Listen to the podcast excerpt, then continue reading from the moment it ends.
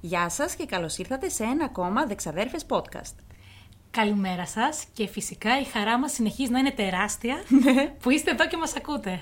Ακόμα μια φορά, για έκτη φορά έτσι. Για έκτη φορά. Ναι, και όσοι δεν έχετε ακούσει τα προηγούμενα podcast, Που κακός. ναι, να μπείτε να τα ακούσετε. Ε, Γιατί τι θα χάνετε. γίνει? Ε, πώς θα γίνει αυτό το πράγμα. Αφήστε που είμαστε και λίγο, το μυαλό μας είναι μεταξύ πουρέ και χαμού, οπότε σε κάθε ιστορία κάνουμε και μία ε, επαφή με τις προηγούμενες ή κάτι λέμε, οπότε κρίμα να τα χάνετε Ε, αυτά. ναι, υπάρχει ένα, μια σύνδεση με τα προηγούμενα. Μοναδική η δική μας, αλλά υπάρχει. λοιπόν, σήμερα, ένα εκατόν ημερών, μ' αρέσει αυτό. Γιατί είμαστε στο τριώδιο. Μπήκαμε, μπήκαμε, Μπήκαμε. στο τριώδιο. Σκεφτήκαμε. Βασικά η Νικολία σκέφτηκε και εγώ λέω ναι, είναι πάρα πολύ ωραία ιδέα. Να κάνουμε ιστορίες που έχουν κάποια σχέση με μεταμφίεση. Με κάτι που, που παραπλάνησαν λόγω της εμφάνισής τους. Κάτι τέτοιο, ναι. Ε, πάλι φυσικά δεν ξέρω τι ιστορία έχει κάνει η Νικολία, αλλά να πω για τη δικιά μου, να κάνω μια αποποίηση. Ε, τα θυ- τα καλύτερο. θυμήθηκα, τα θυμήθηκα. Αποποίηση. Αποποίηση και να πω ότι σήμερα έχουμε πάλι πτώματα. Η δική μου πάλι να πω ότι είναι μια χαρά ιστορία. Δεν έχει πτώματα. Ε, δεν τα χρησιμοποιούμε και πάρα πολύ στην ιστορία μας. Τι εννοείς. Ε, Δεν μας χρειάζονται για να κυλήσει η ιστορία, Κατάλαβε. κατάλαβες. Εντάξει. Εμένα πάντως έχει 33. Μάλιστα. Η- τη δική μου ιστορία να ακούσετε. Βέβαια να πούμε μέσα σε όλα ότι εμείς που είμαστε στη Θεσσαλονίκη Ναι. και είναι πρωί σήμερα και κάνουμε αυτό το υπέροχο γύρισμα. Είμαστε μια μέρα πριν την Τσικνοπέμπτη Ναι. και το κλίμα έτσι ταιριάζει εδώ σε εμάς για αυτά τα, τα σκοτεινά δικά σου με 33 πτώματα. Ναι, ναι, ναι. Γιατί βρέχει, έχει ομίχλη. Φυσάει. Είναι χάλια. Ελπίζουμε σε εσάς να είναι καλύτερα. Είναι τσικνοτετάρτη λοιπόν. Τσικνοτετάρτη, ναι. Πώς θα γιορτάσεις αύριο. Νομίζω πως δεν θέλεις να μάθεις εσύ ειδικά. Ω, Ναι, η αλήθεια είναι. Ναι. Θέλω τα, τα γύρω-γύρω να μου πεις, όχι το μενού. Θα μαζευτούμε παρέα, θα χορέψουμε, θα τραγουδήσουμε Τέλεια. και θα περάσουμε όμορφα τα Ωραία. γύρω-γύρω. Εγώ θα κάνω μανιτάρια. Ωραία. να σου πω κάτι. Θα έρθω να φάω και από σένα. Ωραία, τέλεια. Ορίστε. Κοντά είμαστε. Τσουπ, ένα τσουπ. Εμείς ξέρεις, θα έχουμε και κρέατα. Ε, Αυτό δεν ήθελα να ακούσω. Τι να κάνω.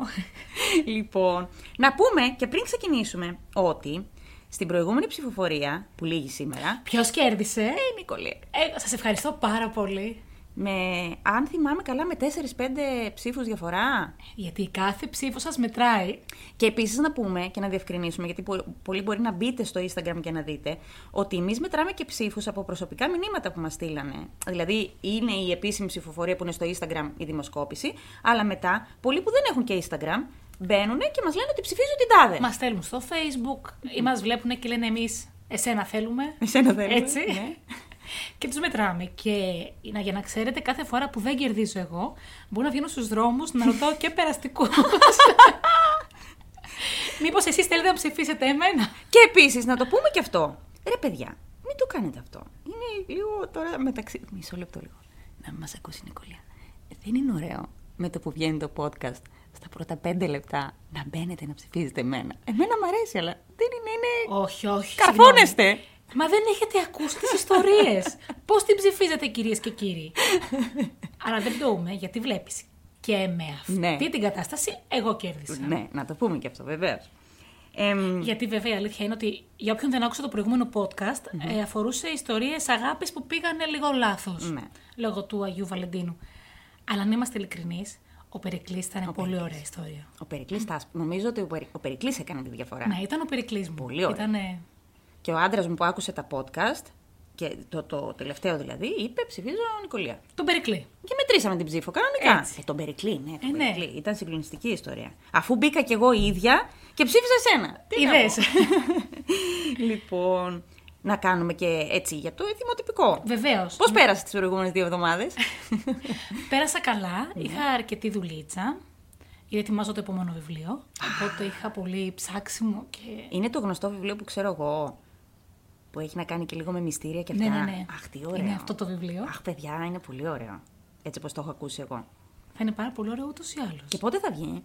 Ε, αυτό που γράφω τώρα θα αργήσει. Γιατί φαντάζομαι μέσα στο- μέχρι το τέλος θα βγει το επόμενο που είναι ήδη στον εκδοτικό. Ναι, το, προ- το- το- αυτό που έχεις γράψει πριν, το προηγούμενο δηλαδή. Ναι. Ωραία. Άντε με το καλό. Ευχαριστώ. Όλα καλά θα πάνε. Και εγώ πέρασα ωραία. Πήγα μια ωραία σύντομη εκδρομούλα Ε, ναι. σε ένα σεμινάριο αυτογνωσίας πάρα πολύ ωραίο από την εξόρμηση, να το πούμε και αυτό. Περάσαμε τέλεια, περάσαμε καταπληκτικά, παγώσαμε. Φυσικά. Παγώσαμε, αλλά ήταν πάρα πολύ ωραία. Αυτά τα λίγα. Και θα ετοιμαστούμε λοιπόν νοερά για το επόμενο ταξίδι. Γιατί θα κάνουμε και άλλα ταξίδια. Φτιάχνει ο καιρός σιγά σιγά. Ναι, ναι, ναι. Όχι, ναι. Εγώ είμαι έτοιμη. Κι Για εγώ. ρίξε. Ρίξε το κέρμα. Ρίχνω να το δούμε ποια κέρμα. θα πει πρώτη. Γράμματα. Όχι, ρε φίλε. Δεν ήθελα εγώ. Δεν έχω όρεξη να πω πρώτη. Ωραία. Όχι, θα πω εγώ. Η μοίρα το είπε να πω εγώ. Εμένα δεν με πειράζει. Όχι, όχι. Θα πω εγώ. Θα πω εγώ γιατί ε, θέλω, επειδή βλέπω ότι η δική σου ιστορία είναι λίγο μεγαλύτερη. Ω και πολύ. Κάνω πιο μεγάλα γράμματα. Κάνεις και μεγάλα γράμματα. θα πω εγώ τη δικιά μου να τελειώνουμε. Ε, σωστά. Βεβαίως. Και μετά να ακούσουμε και τη δικιά σου.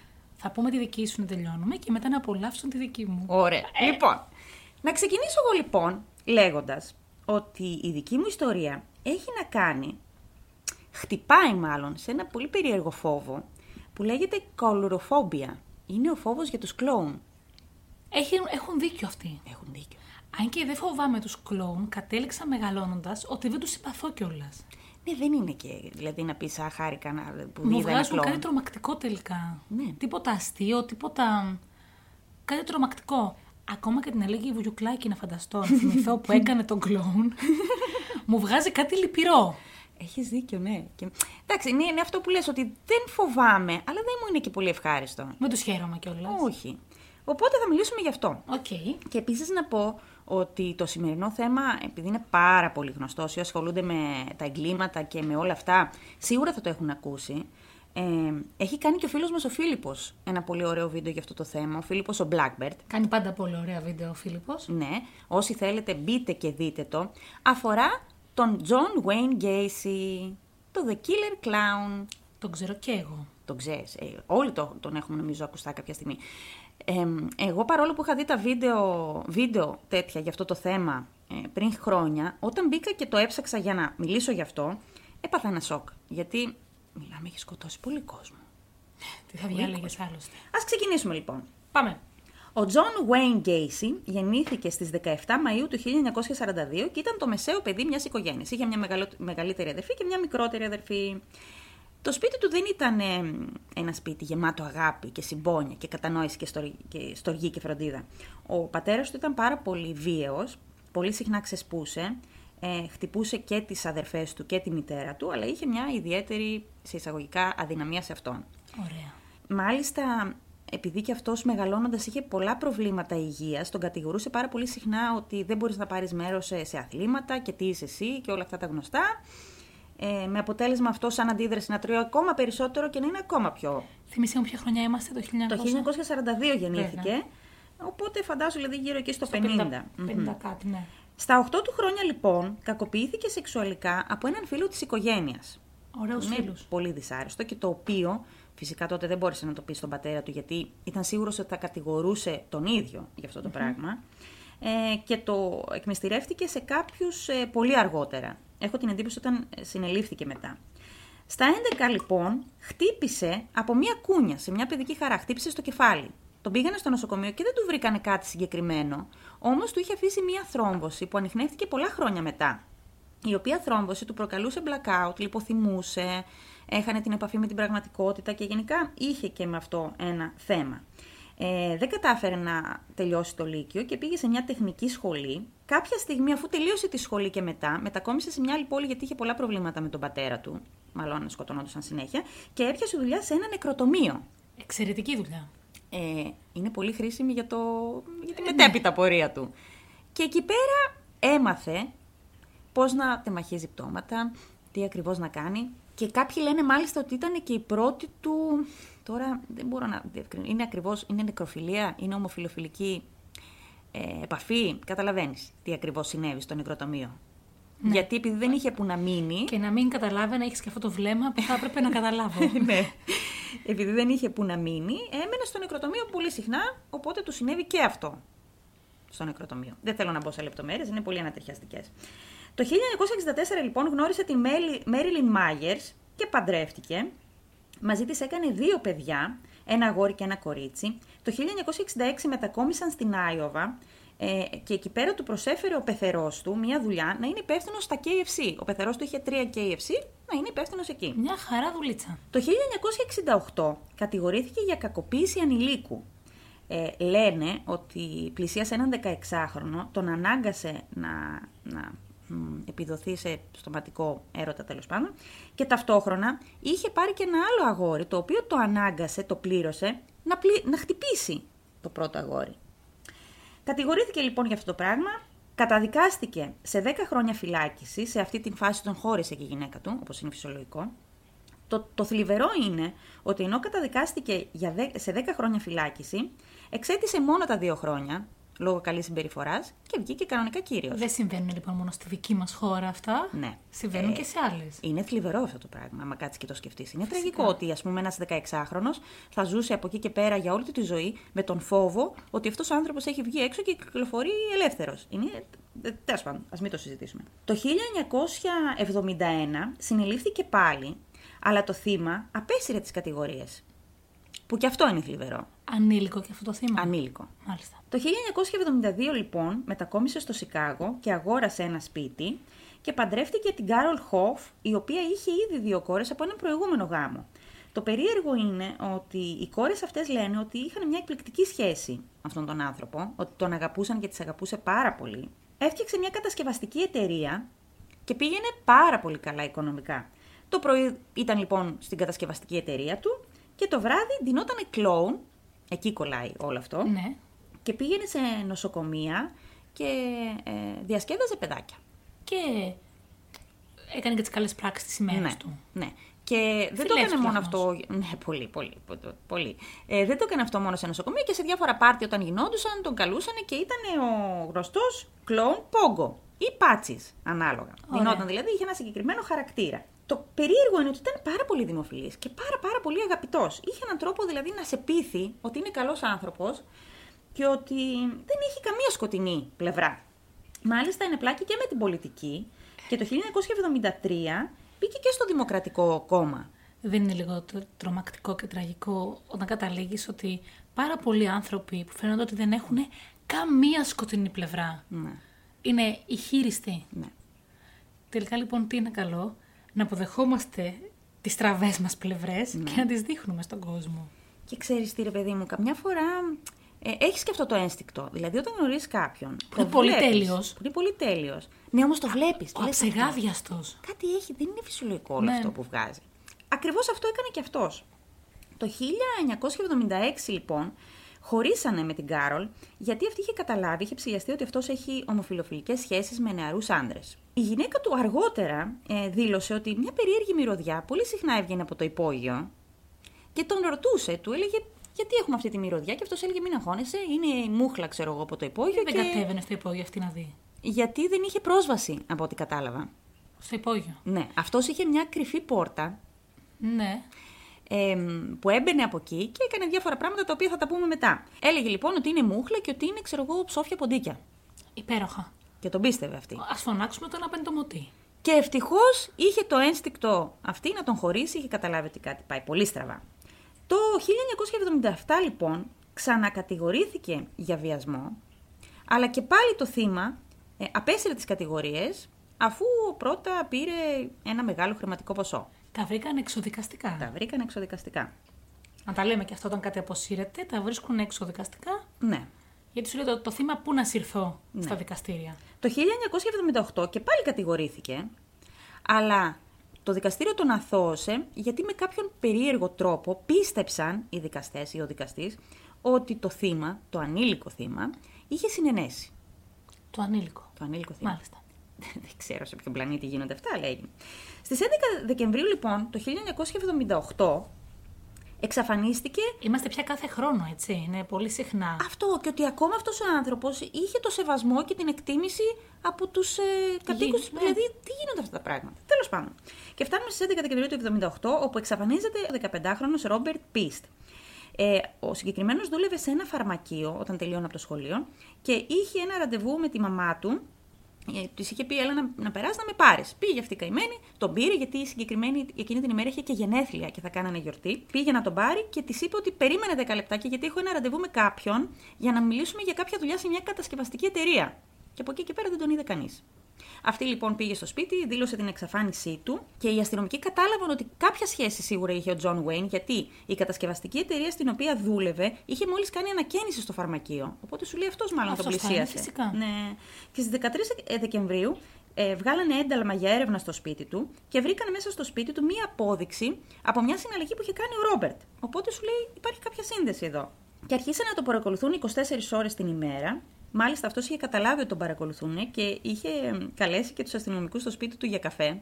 Οι οποίοι μόλις πήγαν σπίτι του κατάλαβαν τη μυρωδιά. Ένας αστυνομικός δεν μπορείς να τον ξεγελάσεις. Δηλαδή δεν μπορείς να του πεις είναι η μούχλα και τα ποντίκια στο υπόγειο. Οπότε σου λένε κάτι συμβαίνει εδώ. Και ήταν ακριβώς σε εκείνη τη φάση που ο Τζον Wayne ζήτησε και δικηγόρο. Οπότε σου λένε κάτι συμβαίνει. Ψάξανε τότε, θυμηθήκαν να ψάξουν τα αρχεία και βρήκαν τις κατηγορίες από το 1966. Και σου λέει αυτός το κάνει αυτό κατά εξακολούθηση. Και έχει και μια συγκεκριμένη ροή. Δεν σταματάει. Ναι. Στις 22 Εντεκάτου λοιπόν, το 1978, παρουσία του δικηγόρου του, ομολόγησε για 30 δολοφονίες. 30. 30 δολοφονίες. Γιατί όμως. Γιατί είχαν μπει αστυνομικοί στο σπίτι του, είχαν μπει στο υπόγειο και βγάζανε κόκαλα αβέρτα. Στην αρχή είχαν, τα είχαν χάσει με το πόσα, πόσοι πολλοί σκελετοί βρισκόντουσαν στο υπόγειο. Δηλαδή, αυτοί καταφέραν να μετρήσουν στην αρχή 26, χωρίς να μπορούν να αναγνωρίσουν στην αρχή. Αυτός ομολόγησε για 30 και στην πορεία βρήκανε και άλλα πτώματα. Θα σου εξηγήσω πώς. Συνελήφθη λοιπόν, αυτός άρχισε να δίνει ε, λεπτομε, λεπτομερείς περιγραφές του τι ακριβώς είχε κάνει στο κάθε θύμα και πώς ακριβώς τους είχε βρει. Είπε λοιπόν ότι είχε αυτή την κρυφή πόρτα, ότι είχε θάψει τελικά 26 πτώματα στο υπόγειο του σπιτιού του, Τρία τα είχε θάψει στην αυλή, γιατί δεν είχε χώρο άλλο στο υπογειό του να θάψει κι άλλους. Και τέσσερα τα είχε πετάξει σε ποτάμι. Οπότε φτάνουμε στον αριθμό 33. 33. Μάλιστα είχε και το θράσος, αφού είχε κατασκευαστική εταιρεία, είχε ζητήσει από δύο υπαλλήλους του να σκάψουν στο υπόγειο, να του κάνουν τις τρύπες, να τις έχει έτοιμες, τους λάκου. Μην παιδεύεται ο άνθρωπος. Μην παιδεύεται ο άνθρωπος, γιατί ήταν και πάρα πολύ. ήταν έτσι γηματούλη και είχε πάρα πολλά προβλήματα υγείας και δεν ήταν και ιδιαίτερα ευκίνητος. Και έτσι ξεκίνησε όλη αυτή η φάση. Τον ε, συνέλαβαν, τον πήγαν στη φυλακή και μέχρι να φτάσει η ημερομηνία που έγινε η δίκη, αυτοί βγάζανε. Βγάζανε, βγάζανε και προσπαθούσαν να αναγνωρίσουν. Στις 10 Απριλίου του 1979, αφού η αστυνομία είχε πάρει όλα τα στοιχεία που ήθελε από το σπίτι, το σπίτι γκρεμίστηκε και μάλιστα ένας από τους αστυνομικούς είπε σε εκείνη τη φάση ότι αν ο διάβολος είναι ζωντανός, τότε έμενε εδώ, στο συγκεκριμένο σπίτι. Πάνω σε αυτό το σπίτι χτίστηκε ένα άλλο σπίτι και δώσανε άλλη διεύθυνση Ναι, λογικό. για να φύγει η ρετσινιά. Οι δολοφονίες λοιπόν έγιναν από το 1972 έως το 1978. Πρώτο του θύμα, όπως ομολόγησε και ο ίδιος, ήταν ο Τίμωθη Μακόη, ο οποίος λέει τον είχε πάρει στο σπίτι του για να ε, συνευρεθούν ερωτικά και κάποια φάση, έτσι λέει αυτός τώρα, δεν ξέρουμε τι ακριβώς έγινε, ξύπνησε το πρωί και είδε το αγοράκι να κρατάει ένα μαχαίρι και σαν εμ, self-defense, σαν αυτοάμυνα, Ναι. του όρμηξε και τον σκότωσε. Μετά άλλη συνειδητοποίησε ότι το αγοράκι απλά είχε ξυπνήσει πιο νωρίς, είχε φτιάξει πρωινό στην κουζίνα και ότι απλά κρατούσε ένα μαχαίρι. Τώρα αυτά λέει αυτός. Το κατά πόσο ισχύουν όλα αυτά δεν ξέρουμε. Και μάλιστα αυτός είχε ένα πάρα πολύ ε, χαρακτηριστικό τρίκ. Αφού ήταν κλόουν ναι. και έκανε και μαγικά κόλπα, ταχυδακτηλουργικά και δεν ξέρω εγώ τι, τους έλεγε θα σας κάνω ένα κόλπο. Θα σας βάλω τις χειροπέ... Θα βάλω πρώτα εγώ τις χειροπέδες για να δείτε πώς τις βγάζω. Με ένα μαγικό τρίκ τέλος πάντων τις έβγαζε και μετά έβαζε τις χειροπέδες στο θύμα και έλεγε το τρίκ είναι ότι εγώ είχα το κλειδί και ότι εσύ δεν το έχεις. Α, μάλιστα. Τραγικούλης όσο δεν πάει. Και μάλιστα το φρικιαστικό είναι, αυτό το άκουσα από έναν άνθρωπο ο οποίος ο ίδιος μίλησε και ήταν από τους λίγους που γλίτωσαν τελικά, γιατί υπήρχαν και τέτοια περιπτώσεις ανθρώπων δηλαδή, που... σε έξι χρόνια αυτός Ναι. σκότωσε κατά μέσο όρο 5,5 άτομα. Το χρόνο. Ε, ναι, το χρόνο. Σε έξι χρόνια πε- περίπου 5,5 άτομα. Ναι. Συν κάποιοι που κατάφεραν να γλιτώσουν. Ναι, ε, ναι. Α, έχω την εντύπωση ότι γλιτώσανε τρία-τέσσερα άτομα. Και οι οποίοι δεν βγήκανε τελικά να μιλήσουν, ε, γιατί ντρεπο... ήταν ντροπή, ας πούμε, αυτό το πράγμα. Θεωρούσαν ότι φταίνε αυτοί. Ή ότι Πάντα επειδή Ε, έτσι δεν είχαν. γίνεται. Ένα θύμα νομίζει ναι. ότι φταίει. Και σου λέει, αφού είχαμε και ερωτική συνέβρεση, πώς θα βγω εγώ να το πω. Το οποίο είναι τραγικό, άμα κάτσεις να το σκεφτείς, αλλά δεν μπορούμε να κατηγορήσουμε και τους ίδιους. Στις 6 Φεβρουαρίου του 1980, λοιπόν, ξεκίνησε η δίκη, η οποία κράτησε 5 εβδομάδες και οι δικηγόροι του προσπάθησαν να αποδείξουν ότι ο συγκεκριμένος δεν είχε σώσει τα σφρένα, Ναι. όπως είναι λογικό, και ότι δεν ήταν με τα καλά του. ε, Το οποίο φυσικά οι ένορκοι δεν το πιστέψανε. Και πολύ καλά έκαναν. Δεν θα δίνουμε και άλοθη. Ε, βέβαια. Και μέσα σε δύο ώρες τον καταδικάσανε και για, τους 33, και για τις 33 δολοφονίες ε, σε 12 θανατικές ποινές και 21 ισόβια. Ο οποίος φυσικά δεν το δέχτηκε και έκανε πολλές φορές έφεση και αυτό πήγαινε και πήγαινε με τα χρόνια. Στη διάρκεια μέχρι να φτάσει στη θανατική ποινή, γιατί τελικά έφτασε στη θανατική ποινή, αυτό ζωγράφιζε, έγραφε ποιήση, τέτοια πράγματα μέσα στη φυλακή. Και κάποια φάση ισχυρίστηκε ότι τελικά δεν το έκανα εγώ και ότι καλύπτω κάποιον άλλον. Ποιον. Άκου να δεις τι είπε. Είπε ότι εγώ απλά είχα το σπίτι, ε, κάποιος άλλος τους σκότωνε, τους έφερνε στο σπίτι μου και τους έδαβε στο υπόγειο. Πολύ λογικό. Ο οποίος άλλο δινόταν και κλόουν σαν αυτόν. Ναι, ναι, ναι. Ακόμα και σήμερα λοιπόν δεν έχουν αναγνωριστεί όλα τα θύματα του. Ξέρουν ότι υπάρχουν 33 θύματα, αλλά έχω την εντύπωση ότι για τέσσερα δεν έχουν αναγνωριστεί. Το τελευταίο θύμα που αναγνωρίστηκε ήταν το 2019 μέσω του DNA. Αυτός λοιπόν στις 10 Μαρτίου του 1994 στις 12.58 του έγινε μια θανατηφόρα ένεση. Και εκτελέστηκε έφυγε από τη η ζωή. ποινή του. Ναι. Το τελευταίο του γεύμα ήταν ε, ζήτησε KFC, Ε, ναι, του Τραγική ηρωνία. Πεθερούλη. Του Πεθερού, ναι. Θα το αναφέρω απλά, δεν θα εκφέρω τη γνώμη μου. Υπήρξε, εντελώς στοιχεία, δεν ξέρω, κάποιο πρόβλημα με τη δόση και αργοπέθανε επί 18 λεπτά. Συμβαίνουν τέτοια. Σημαίνει τέτοια λάθη. Ε, λάθη. Φυσικά, είναι συνήθε άλλωστε. Τελείως κατά λάθος, φαντάζομαι το κάνανε. Και αυτό ήταν λοιπόν η ιστορία του John Wayne Gacy. 33 θύματα. Ο κλόουν. Ο κλόν. Γιατί γι' αυτό τον έχουμε διαλέξει. Ναι. Ε, που είναι αυτό που λέγαμε πριν, ρε παιδί μου, ότι είναι πάρα πολύ περίεργο το πώς κατάφερνε να ξεγελάσει μια ολόκληρη κοινωνία επί τόσα χρόνια. Το πώς κατάφερε αυτό πάλι που δεν το είδα να αναφέρεται πουθενά, αλλά μου κάνει τρομερή εντύπωση. Πώς γίνεται, ρε φίλε, 33 άτομα να έχουν εξαφανιστεί από συγκεκριμένες περιοχές και κανένας ποτέ να μην έψαξε να είπε, ρε παιδί μου, πού είναι αυτοί οι άνθρωποι. Και πόσο τυχαίο μπορεί να είναι ότι είναι εξαφανισμένοι, όχι όλοι, γιατί είχε σκοτώσει και στο Σικάγο, είχε σκοτώσει και σε γύρω περιοχές, αλλά πού πήγαν όλοι αυτοί οι άνθρωποι. Και πώς τους έφερνε μέσα στο σπίτι. Ναι. Αυτοί που είχαν γλιτώσει, οι δύο, είπαν ότι τους είχε ναρκώσει με χλωροφόρμιο. Με ένα πανάκι, ας πούμε, τους έβαζε χλωροφόρμιο και τους έπαιρνε. Και δεν τον έβλεπε κανείς ποτέ. Είχε δηλαδή, μου κάνει τρομερή Γιατί εντύπωση. φαντάζομαι, δεν θυμάμαι ακριβώς ποια στιγμή χώρισε, αλλά κάποια στιγμή ήταν και η γυναίκα του κατά παιδιά της. Α, ναι, επίσης αυτό, ότι υπήρξε κάποια, χ- ε, κάποιες χρονιές που αυτός σκότωνε άτομα, τα, νομίζω τα τρία πρώτα, τα τέσσερα πρώτα θύματα, και ζούσε στο σπίτι η γυναίκα του. Δηλαδή, πώς είναι δυνατόν να μην τον είχε καταλάβει. Αυτό αναρωτιέμαι κι εγώ. Είναι απίστευτο. Αυτή είναι λοιπόν η ιστορία του John Wayne Gacy. Είμαι σίγουρη ότι πολλοί την ξέρουν, αλλά ήθελα να την θυμηθούμε. Για ποιο λόγο, για να ενισχύσω Ευθυμίσουμε αυτή Ε, που την είναι ε, απόκριες. ε, κλοουνοφοβία τέλος πάντων. Και να όχι μόνο να πούμε για το επίκαιρο του θέματος, αλλά κοίτα να δεις το επίκαιρο του θέματος πώς γίνεται να μπορείς να ξεγελάς ολόκληρο τον κοινωνικό σου περίγυρο. Ναι. Και, να, και μάλιστα δηλαδή τον εκτιμούσαν πάρα πολύ και τον φωνάζανε και οι ίδιοι. Έλα στο πάρτι μας, ας πούμε. Τι ωραία. Με τα 10, Έχουμε 12 πολλά χρόνια και παιδάκια 15 χρόνια. Έχω πολλά παιδάκια. Τώρα λοιπόν που ξεπεράσαμε την ιστορία με τον κλόουν και αυξήθηκε η αίσθηση του φοβάμαι τους κλόουν, ας μην ξανέρθουν ποτέ. Ναι.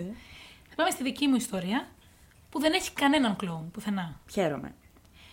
Και μάλιστα θα σου διηγηθώ μια ιστορία, θα διηγηθώ σε όλους σας, η οποία εκτελήθηκε το 1990. Ε, όχι, ρε φίλε. Ναι. Και ενώ σκεφτόμουν, κοίτα να δεις, δεν είναι πολύ μακρινή, όπως αυτές που συνηθίζω να λέω, εκεί κάπου συντόνισα πόσο πίσω είναι το 1990 τελικά. Α, Μην το λες αυτό. Όχι, δεν θέλω. Είναι 32 έτη Ε, πίσω. καλά κάνει, αλλά ας Ωραία. μην το λέμε. Μμμ. Ναι. Νομίζω ότι το 1900 το 2050 είναι πιο κοντά πια. Με τρομάζεις έτσι όπως το λες. Έτσι, γι' αυτό. Παρ' όλα αυτά, το προσπερνώ, έτσι. Και θα συνεχίσω περί χάρη στην ιστορία μου. Η οποία συνέβη το καλοκαίρι συγκεκριμένα του 1990 στη φλοριντα Θα πιάσουμε το καλοκαίρι στη Φλόριντα σαν την αρχή του νήματος. Ωραία. Εκεί λοιπόν η 34χρονη Beverly εργαζόταν σε μια τράπεζα, ζούσε σε ένα διάρρη με τις γάτες της και ήταν πάρα πολύ χαρούμενη. Ήθελε όμως να εξοικονομήσει κάποια χρήματα και έτσι αποφάσισε να βρει συγκάτοικο. Το συνήθιζαν τότε. Έβαλε αγγελία, πολύ χαρούμενη, και η πρώτη που πήγε στην αγγελία ήταν η Άλις. Η οποία άλλη μόλις είχε έρθει από την Αγγλία και εργαζόταν επίσης σε μια πολύ μεγάλη εταιρεία. Όσο η άλλη κοιτούσε το σπίτι, της είπε πόσο πολύ της άρεσε και φαίνονταν η τέλεια υποψήφια, και στην πορεία εξήγησε στην Beverly ότι ασχολιόταν με την αριθμολογία. Α, Ιδέε. Την Ελλάδα. Κάτι που η Beverly δεν είχε πολλή επαφή και εντυπωσιάστηκε από τις εξηγήσεις που έδινε η Alice και της είπε ότι μπορεί να κάνει ε, φοβερά επιτυχημένες προβλέψεις για το μέλλον της. Το μόνο που ζήτησε από την Beverly ήταν τους αριθμούς του διαβατηρίου της και την άδεια οδήγησής της. Μου κάνεις πλάκα. Με αυτά τα στοιχεία, όσο κάθονταν εκεί μπροστά της, τα έβαλε κάτω, έκανε τους συνδυασμούς της και της είπε ότι μέχρι την ηλικία των 40, ήταν ήδη 34 η Beverly, δεν θα είχε κανένα οικονομικό πρόβλημα και στα 40 ακριβώς θα έβρισκε και τον άντρα της ζωής της. Αχ, Θεέ μου. Δηλαδή, σαν να σου λέω, ε, δώσε μου λίγο το πιν για να δω αν ταιριάζει με τον άντρα σου, ας πούμε. Έτσι. Το πιν τη- του λογαριασμού σου. Να δούμε, ταιριάζει αριθμολογικά. Ωραία. Την ίδια μέρα λοιπόν, η Beverly ενημέρωσε τους οικείους της πως βρήκε συγκάτοικο και πως την επομένη θα μετακόμισε σπίτι της η άλλη. 17 Ιουλίου αυτό. Δύο μέρες μετά λοιπόν, οι συγγενείς της προσπάθησαν να έρθουν σε επαφή με την Beverly. Δεν τα κατάφεραν. Φαντάστηκαν όμως ότι θα είχε πολλές δουλειές λόγω της νέας συγκατοίκου. Άρχισαν όμως να ανησυχούν όταν στις 19 Ιουλίου, τρεις μέρες μετά δηλαδή, άρχισαν να λαμβάνουν περίεργα γράμματα από την Beverly, με σφραγίδα μάλιστα του ταχυδρομείου του Μαϊάμι, το οποίο για να καταλάβεις, επειδή έκανα. έψαξα στο διαδίκτυο να βρω το χάρη της Φλόριντα. Το Μαϊάμι στη Φλόριντα. Το Μαϊάμι στη Φλόριντα και είναι αρκετά χιλιόμετρα μακριά από την Πάολη Παμπάνο που έμενε η Beverly. Α, οκ. Όλα είναι στη Φλόριντα, αλλά έχουν μια πολύ μεγάλη απόσταση μεταξύ τους. Ερχόντουσαν λοιπόν τα γράμματα από το χειροδρομείο με σφραγίδα από το Μαϊάμι, στα οποία τους έλεγε ότι παράτησε τη δουλειά της, πούλησε τελικά το διαμέρισμά της και σκόπευε απλά να ταξιδέψει. Με γράμμα όλα αυτά. Με γράμμα, το 1990. Ε, ναι, για, δηλαδή. Με γράμμα. Τέλος πάντων. Ξέροντας όμως το χαρακτήρα της, υποψιάστηκαν ότι κάτι δεν πήγαινε καλά. Τα αδέρφια της λοιπόν, που είχα- είχε έναν αδελφό και μία αδελφή, πήγαν από το σπίτι της για να δουν τι γίνεται. Εκεί διαπίστωσαν πως έλειπαν όλα τα εγγραφά της, πιστοποιητικό γέννησης, διαβατήρια, το σημειωματάριό της και οι γάτες της. Και το αυτοκίνητό της, γιατί είχε γάτες πολλές συμπέρα, και το αυτοκίνητό της δεν ήταν πουθενά κοντά παρκαρισμένο. Έμοιαζε σαν έχει φύγει όντως Ε, για να ναι. ξεκινήσει ξεκινήσει μια καινούργια ζωή. Αργότερα, βέβαια, ανακάλυψαν ότι είχε στείλει μια αίτηση στην τράπεζα, η Beverly, που τους, είχε, τους ζητούσε να κατασχέσουν την περιουσία της, όπως και το σπίτι που είχε, για να εξοφληθεί το δάνειο που είχε πάρει εκείνη ένα στεγαστικό λίγο παλιότερα. Τώρα, ποιο είναι το περίεργο. Στις 19 Ιουλίου πάλι, ένας ψαράς βρισκόταν σε ένα εθνικό πάρκο στο Ορλάντο, πάλι είμαστε στη φλοριντα αλλά σε άλλη πόλη, Ναι. Καθώς ήταν σε ένα κανάλι εκεί, με, το, με τη βάρκα του, είδε στην ακτή ένα περίεργο σάκο. Το άνοιξε, τρόμαξε και φώναξε την αστυνομία. Μέσα στο σάκο υπήρχε ένα ακέφαλο και ακροτηριασμένο σώμα. Εδώ είναι η αποποίηση που λες εσύ. Το disclaimer. το είσαι- disclaimer. Και κολλάει. Αλλά είναι μόνο εδώ, δεν έχω άλλο. Οκ. Γιατί σε όλο αυτό το σώμα έλειπε και ένα κομμάτι δέρματος που αποδείχτηκε αργότερα πως εκεί υπήρχε ένα τατουάζ με ένα λαγουδάκι από την παιδική ταινία Μπάμπι. Ναι, ποιανού ήταν το πτώμα. Θα μου πεις πιο μετά. Ε, φυσικά. Α, στο οκ. κρυψοκρυφό. Ναι. Άρα παρατηρούμε λοιπόν ότι ο δολοφόνος έκανε ό,τι μπορούσε για να μην μπορεί να Ναι. αναγνωριστεί εύκολα το πτώμα. Αλλά δεν πρόσεξε ότι το σώμα αυτό είχε και ένα ακόμα μικρό τατουά στον αστράγαλο, ένα λουλουδάκι. Και εκεί κατάλαβαν ότι ήταν η Μπέβρελη. Την ημέρα την ίδια, είμαστε πάντα 19 Ιουλίου, έτσι, τρεις μέρες μετά που είχε πάει η άλλη στο σπίτι. Ναι. Την ίδια ημέρα εξαφανίστηκαν και από τον τραπεζικό λογαριασμό της Beverly 800 δολάρια. Αυτόματα λοιπόν, η πρώτη βασική ύποπτος έγινε η ξανθιά Βρετανίδα συγκατοικός της, η Άλις. Η Ήταν ξανθιά. Την ώρα όμως που προσπαθούσαν να την εντοπίσουν, στις 23 Ιουλίου πια, η Άλις πετούσε από το Μαϊάμι για Λονδίνο. Είχαν περάσει μέρες. Είχε προλάβει και έφυγε.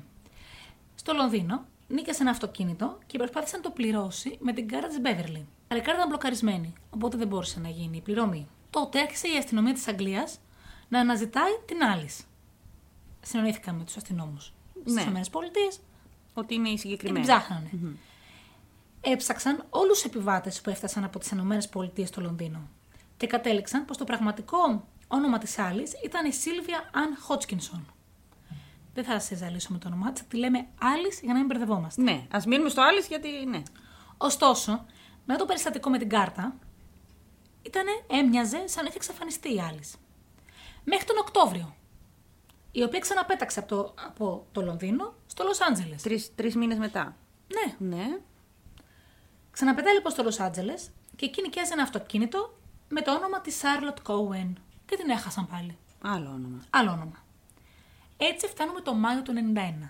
Ένα χρόνο μετά, Ναι. σχεδόν από όταν πέθανε η Μπέβερλι. Είμαστε πάλι στο Μαϊάμι. Δεν αλλάζουμε περιοχή, Mm-hmm. Όπου οι αστυνομικοί συλλαμβάνουν μια γυναίκα που κοιμόταν μέσα σε ένα αυτοκίνητο με κλεμμένες πινακίδες και λιγμένη την άδειά του. Μαζί της βρέθηκαν δύο ταυτότητες. Μία της Χότσκινσον, δηλαδή της άλλης που είπα πριν, Ναι, που πήγε στο Λονδίνο. μμμ, και μία στο όνομα της Κόουεν. Τα δύο ονόματα δηλαδή που είχε Η χρησιμοποιήσει. Κόεν είναι η άλλη. Α. Και οι δύο είναι οι άλλε.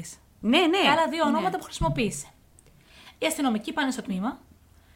Τότε όμως δεν μπορούσαν να φανταστούν πως αυτοί που είχαν συναντήσει και την πιάσαν ήταν η περίφημη δολοφόνος χαμελέοντας. Γιατί έτσι την έλεγε η αστυνομία πια. Και έτσι την άφησαν ελεύθερη με εγγύηση. Γιατί ουσιαστικά τι είχε, μια λεγμένη άδεια και κλεμμένες πινακίδες. Και πώς την αφήσανε αυτή. Το 91 δεν μπορούσαν να συνδέσουν Ναι. με τα προηγούμενα, ήταν άλλα τα αστυνομικά τμήματα. Αργότερα ανακάλυψαν πως έφυγε προς το Νέο Μεξικό, όπου ανέλαβε τη διεύθυνση ενός εστιατορίου και αργότερα επέστρεψε πίσω στη Φλόριντα σαν άστεγη νοτιοαφρικανή. Μισό.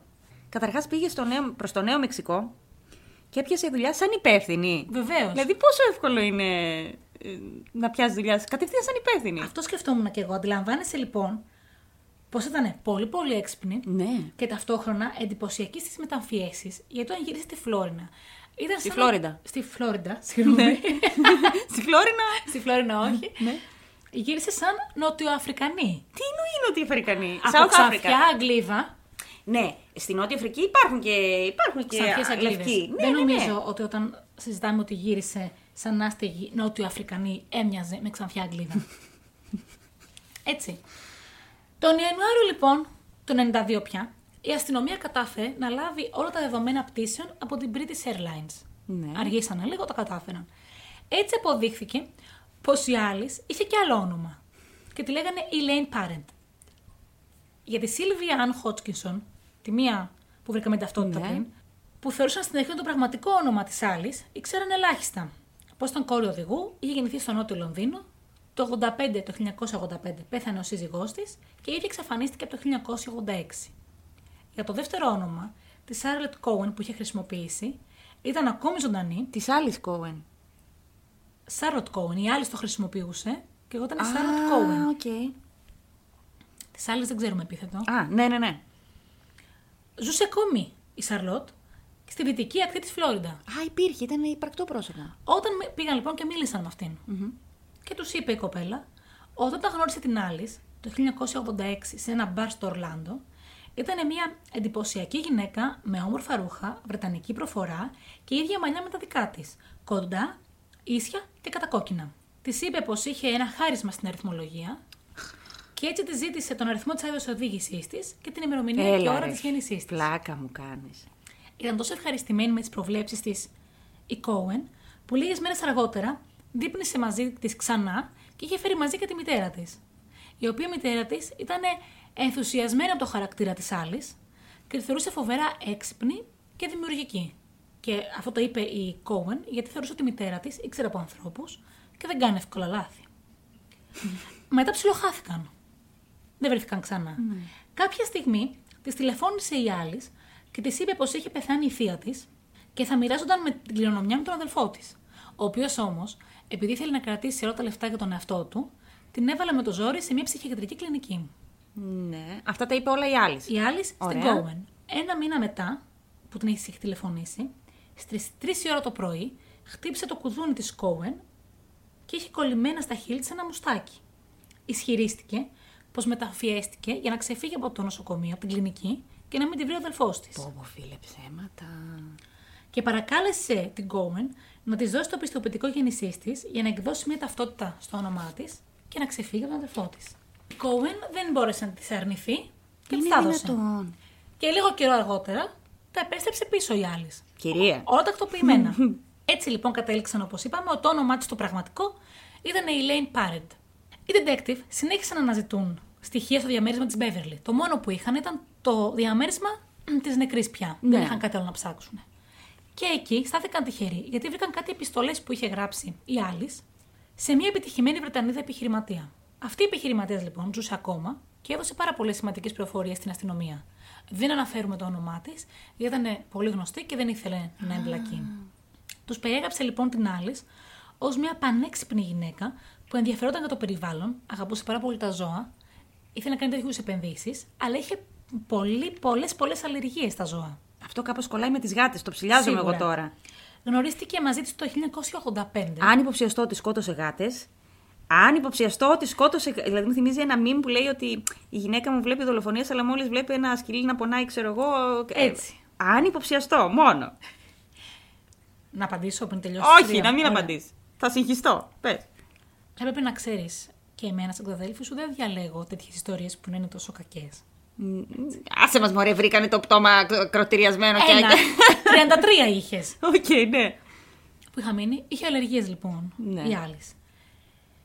Παρ' όλα αυτά, λοιπόν, από το 85 που είχαν γνωριστεί, ανέπτυξαν μια ιδιαίτερη ρομαντική και συναισθηματική σχέση μεταξύ τους. Ερωτική. Προφανώς. Ναι, ωραία. Τότε έγινε φίλη εκείνη τη χρονιά και με την 39χρονη τότε Σίλβια Αν Χότσκινσον. Δηλαδή, το ζευγάρι, η επιχειρηματίας και η άλλης. Ναι. Η επιχειρηματίας, μάλλον, γνώρισε τη Σίλβια Αν από την άλλης που ήταν καινούργια φίλη της. Οκ.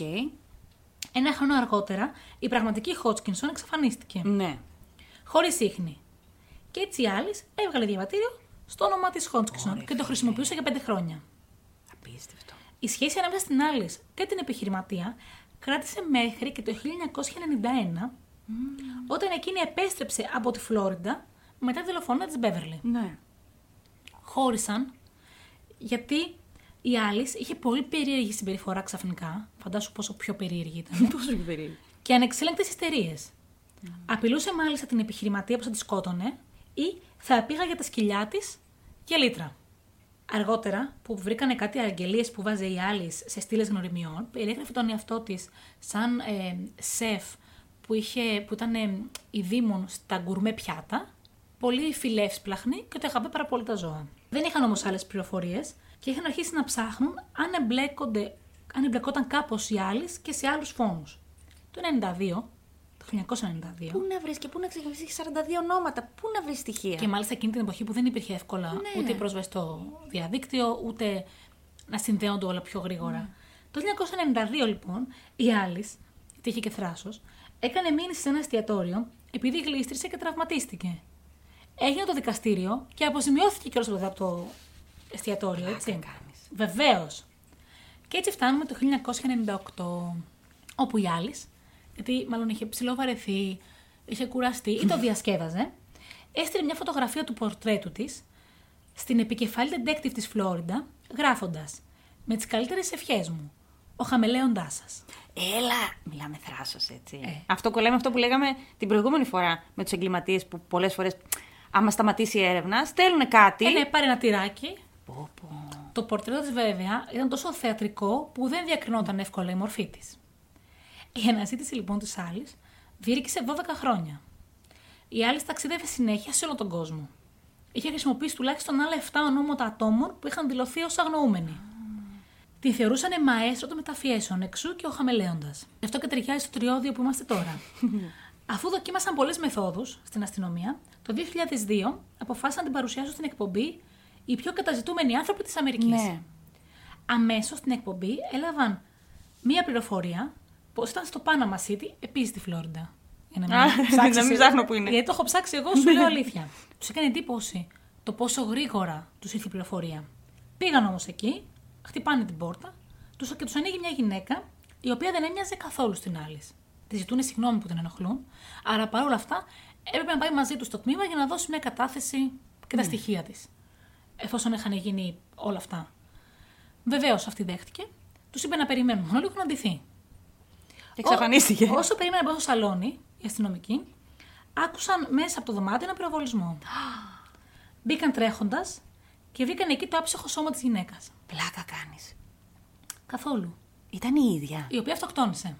Δύο μέρες μετά, και συγκρίνοντας τα δακτυλικά της αποτυπώματα, κατάλαβαν όταν η άλλη, δηλαδή η Elaine Πάρεντ, Απίστευτο. Και αυτοκτόνησε για να μην την πιάσουν. δεν ήθελε να αποκαλύψει τα μυστικά της, όχι για να μην την πιάσουν. Τόσο. Δηλαδή, ο εγωισμός της είναι φουλ έτσι, μέχρι και στην άλλη ζωή. Στην έρευνα στο διαμέρισμά της, Οι αστυνομικοί βρήκανε ανδρικές και γυναικείες στολές, ένα βιβλίο μακιγιάς θεάτρου, ένα εγχειρίδιο της γαλλικής γλώσσας και ένα σημειωματάριο με, στοιχ- με τα στοιχεία ενός άντρα. Και άλλα στοιχεία πολλά, αλλά ήταν πολλά ενός άντρα. Το πιο ενδιαφέρον ήταν μια πλαστή αφίσα που βρήκανε με τη φωτογραφία της, με την υπογραφή από κάτω Καταζητείτε, πώς είμαι στις ταινίες Αμερικάνικες, και το όνομα να λέει Αντωνία Ράι Όρμοντ. Αυτή πάλι ποια ήταν. Οι άλλε. Ναι, όχι, η Αντωνία. Δεν, δεν θα μάθουμε. Στη φωτογραφία μάλιστα έλεγε πως καταζητούνταν για τον φόνο ενός υψηλόβαθμου αξιωματικού, ο οποίος βρέθηκε νεκρός σε ξενοδοχείο της Ουάνσικτον. Προφανώς αυτό το χρησιμοποιούσε γιατί ήθελε κάποιον να εκβιάσει. Περίμενε. Το είχε φτιάξει αυτή η ίδια Βεβαίως. αυτό. Απίστευτο. Ήταν πλαστή γιατί η αστυνομία δεν είχε εκδώσει τέτοια αφίσα. Ναι. Αν και είχαν περάσει τόσα χρόνια, την αληθινή ιστορία της Elaine λοιπόν, γιατί η Elaine, λέμε Ελένη ότι- λέγανε. δεν τη μάθαμε ποτέ. Δεν βρέθηκε ποτέ κανένα πιστοποιητικό γέννησής της. Σύμφωνα με τα αρχεία που είχαν, η Elaine γεννήθηκε το 1942 στο Bronx. Το 42. Σαν Το- το δικό μου. Είδες. Έλα. Στα 30 της μετακόμισε στη Φλόριντα και τρία χρόνια αργότερα τη συνέλαβαν για κλοπή σε ένα κατάστημα. Έτσι είχαν και τα δακτικά τη αποτυπώματα. Ωστόσο, που είναι το πιο σημαντικό για μένα σε όλη την ιστορία, δεν υπήρχε ούτε ένα στοιχείο που να αποδείκνυε πως η Elaine ήταν όντως η πραγματική δολοφόνος για οποιοδήποτε από όλους αυτούς.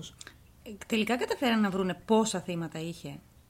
Ποτέ δεν μάθαμε ούτε γιατί κρυβόταν, ούτε γιατί άλλαζε συνέχεια ονόματα, ψεύτικα, ούτε κι αν ήταν όλα αυτά τα θυμάτά της ή πώς ήταν στην πραγματικότητα. Ναι.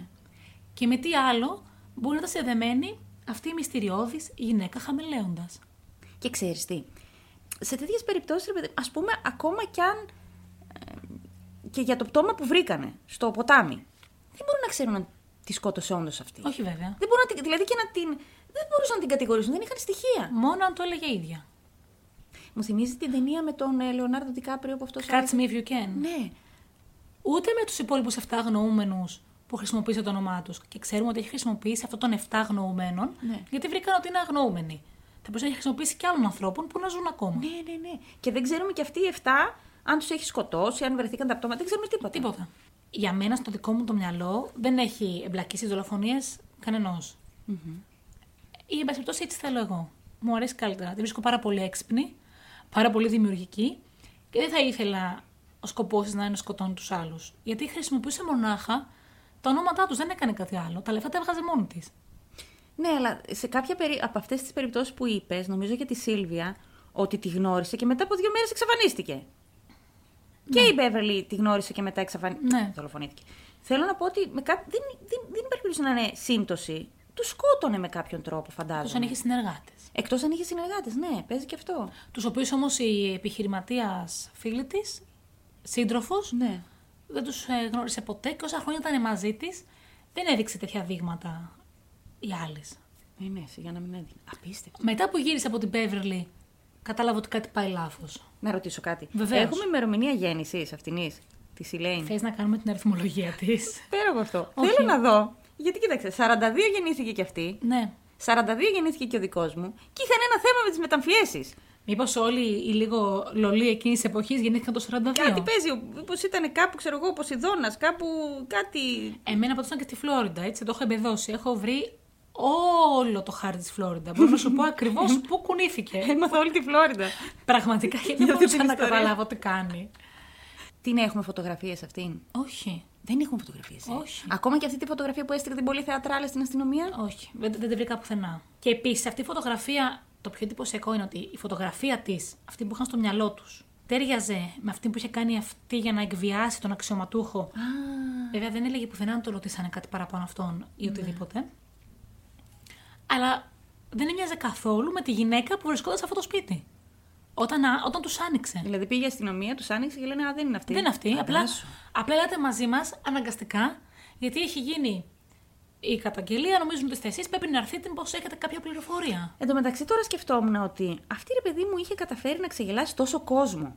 Δεν υπάρχει περίπτωση κάποιος να ήξερε ότι είναι αυτή εκεί στο συγκεκριμένο σπίτι. Αυτή ήταν τόσο ψυχασθενής που παίζει και η ίδια να πήρε τηλέφωνο. Ναι, και εγώ το σκέφτηκα αυτό. Ότι βαρέθηκε.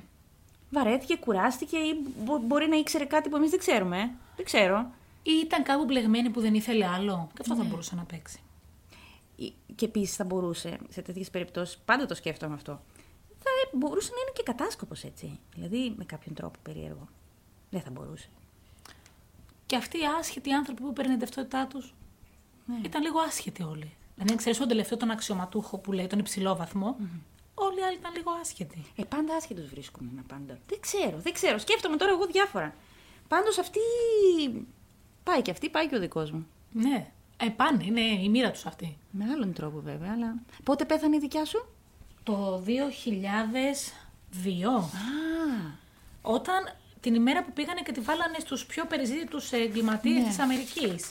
Και, και για αυτήν δεν ξέρουμε ακριβώς ποια ήταν τα θύματα της και για τον δικό μου. Είδες πως κάποια πράγματα συνδέονται τελικά. Είναι της μοίρας γραφτό να συνδέονται. Ήταν να είναι αυτοί οι άνθρωποι για να βρεθούν στο podcast μας. Ναι. Το έκτο. Σημασία έχει κάπως όλοι να παίρνουν αυτό που τους αξίζει. Εγώ αυτό πιστεύω. Ε, αυτοί το πήρανε. Ναι. Και μάλιστα και, ο δικ- και η δικιά σου που αυτοκτόνησε και ο δικός μου που αργοπέθανε 18 ολόκληρα λεπτά. Αυτός καλό να πάθει. Ήταν πιο κακός. Ναι, ρε παιδί μου, αλλά ξέρεις τι. Τουλάχιστον σε δική μου περίπτωση, αυτός ο άνθρωπος έχει κάνει τόσο κακό. Γι' αυτό λέω. Που αν μπορούσες, ας πούμε, να τον πεθάνεις 33 φορές και να τον ξαναζωντανεύει και να τον ξαναπεθάνεις, μόνο τότε θα ήταν δίκαιο. Κατάλαβε. Βέβαια, εντάξει, νομίζω ότι σαν άνθρωποι όλοι κάποια στιγμή συζητάμε για την θεία δίκη, για...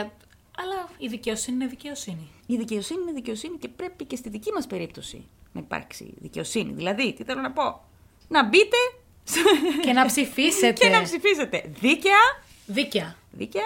Ποια ιστορία σας άρεσε πιο πολύ. Γιατί αν δεν είστε δίκαιοι, εγώ δεν θα τη μετρήσω την ψηφοφορία. Ναι, βεβαίως, βεβαίως. Μπορείτε να διαλέξετε τον παράλογο κλόουν και την εξαιρετική χαμελέοντα. Κοίταξε, η δικιά σου έχει ένα χάρισμα, είναι η αλήθεια. Είχε. Και Ναι. αριθμολόγος. Α, και αυτό πάλι και αριθμολόγος. Τώρα που το συζητάμε, δεν μου δίνεις λίγο το πίνι σου. να δω Να σου κάτι. δώσω το να δω αν ε, θα πάει καλά το podcast. Ό,τι θέλεις σου δίνω, κανένα πρόβλημα. Αυτά λοιπόν από εμάς. Τελειώσαμε για σήμερα. Μπείτε στο προφίλ μας στο Instagram. Θα ανέβει η δημοσκόπηση. Λογικά το επεισόδιο θα ανέβει Κυριακή. Το προφίλ μας. Δεξαδέλφες podcast. Ναι, Μην ξεχνιέστε. ναι. Μας ακούτε στο Spotify και στο Podbean. Αυτά. Μα ακούτε γενικά. Σας κάνουμε παρέα. Βασικά, χαιρόμαστε που σας Ναι. κάνουμε παρέα. Και εμείς το χαιρόμαστε κάθε φορά. Παρόλο που είναι πρωί, τα πουλάκια κελαϊδάνε. Τέλος πάντων, σήμερα δεν κελαϊδάνε, φυσάει, βρέχει. Και εμείς μιλάμε για πτώματα. Δεν πειράζει. Δεν πειράζει, είναι λίγο. Μας αρέσει ειδικά όταν μας στέλνετε μηνύματα και μας λέτε πού μας ακούτε και πώς σας κάνουμε παρέα. Μας αρέσει πάντα όταν μας στέλνετε παρόμοιες ιστορίες ή αν έχετε ακούσει κάπου την ιστορία μας ή οποιαδήποτε άλλη πληροφορία έχετε για κάτι από αυτές. Τους αγωνιστικούς μας χαιρετισμούς σε όλες τις γυναίκες που μας ακούνε ενώ σιδερώνουν. το έχω κάνει και εγώ αυτό άπειρε Κι εγώ φορέ. το έχω κάνει. Με άλλα podcast και άλλα βίντεο. Εγώ να στείλω όλους τους χαιρετισμούς μου στους ανθρώπους που βγαίνουν με τα σκυλιά τους μέσα στη βροχή και περπατάνε, γιατί τους καταλαβαίνω και αυτοί μας ακούνε. Μας ακούνε. Στη βόλτα. Μας ακούνε, ναι. Και σε όλους αυτούς που τρέχουν και κάνουν προπόνηση και αυτοί μας ακούνε. Α, και αυτούς τους σέβομαι. Έτσι. Βεβαίως, εγώ έχω βρει δεκάλεπτα podcast του φίλου μου του Χάρη, να τα πούμε και αυτά, ε, που είναι ακριβώς 10 λεπτά και είναι συγκεκριμένη άσκηση που κάνω εγώ 10 λεπτά. Είδες. Πολύ ωραία. Αυτά λοιπόν για σήμερα. Σας ευχαριστούμε πάρα πολύ που μας ακούσατε ακόμη μια φορά. Θα επανέλθουμε. Θα είμαστε συνέχεια εδώ, γιατί γίνατε και η δική μας καλύτερη παρέα. Και μέχρι την επόμενη φορά, γεια σας. Γεια σας!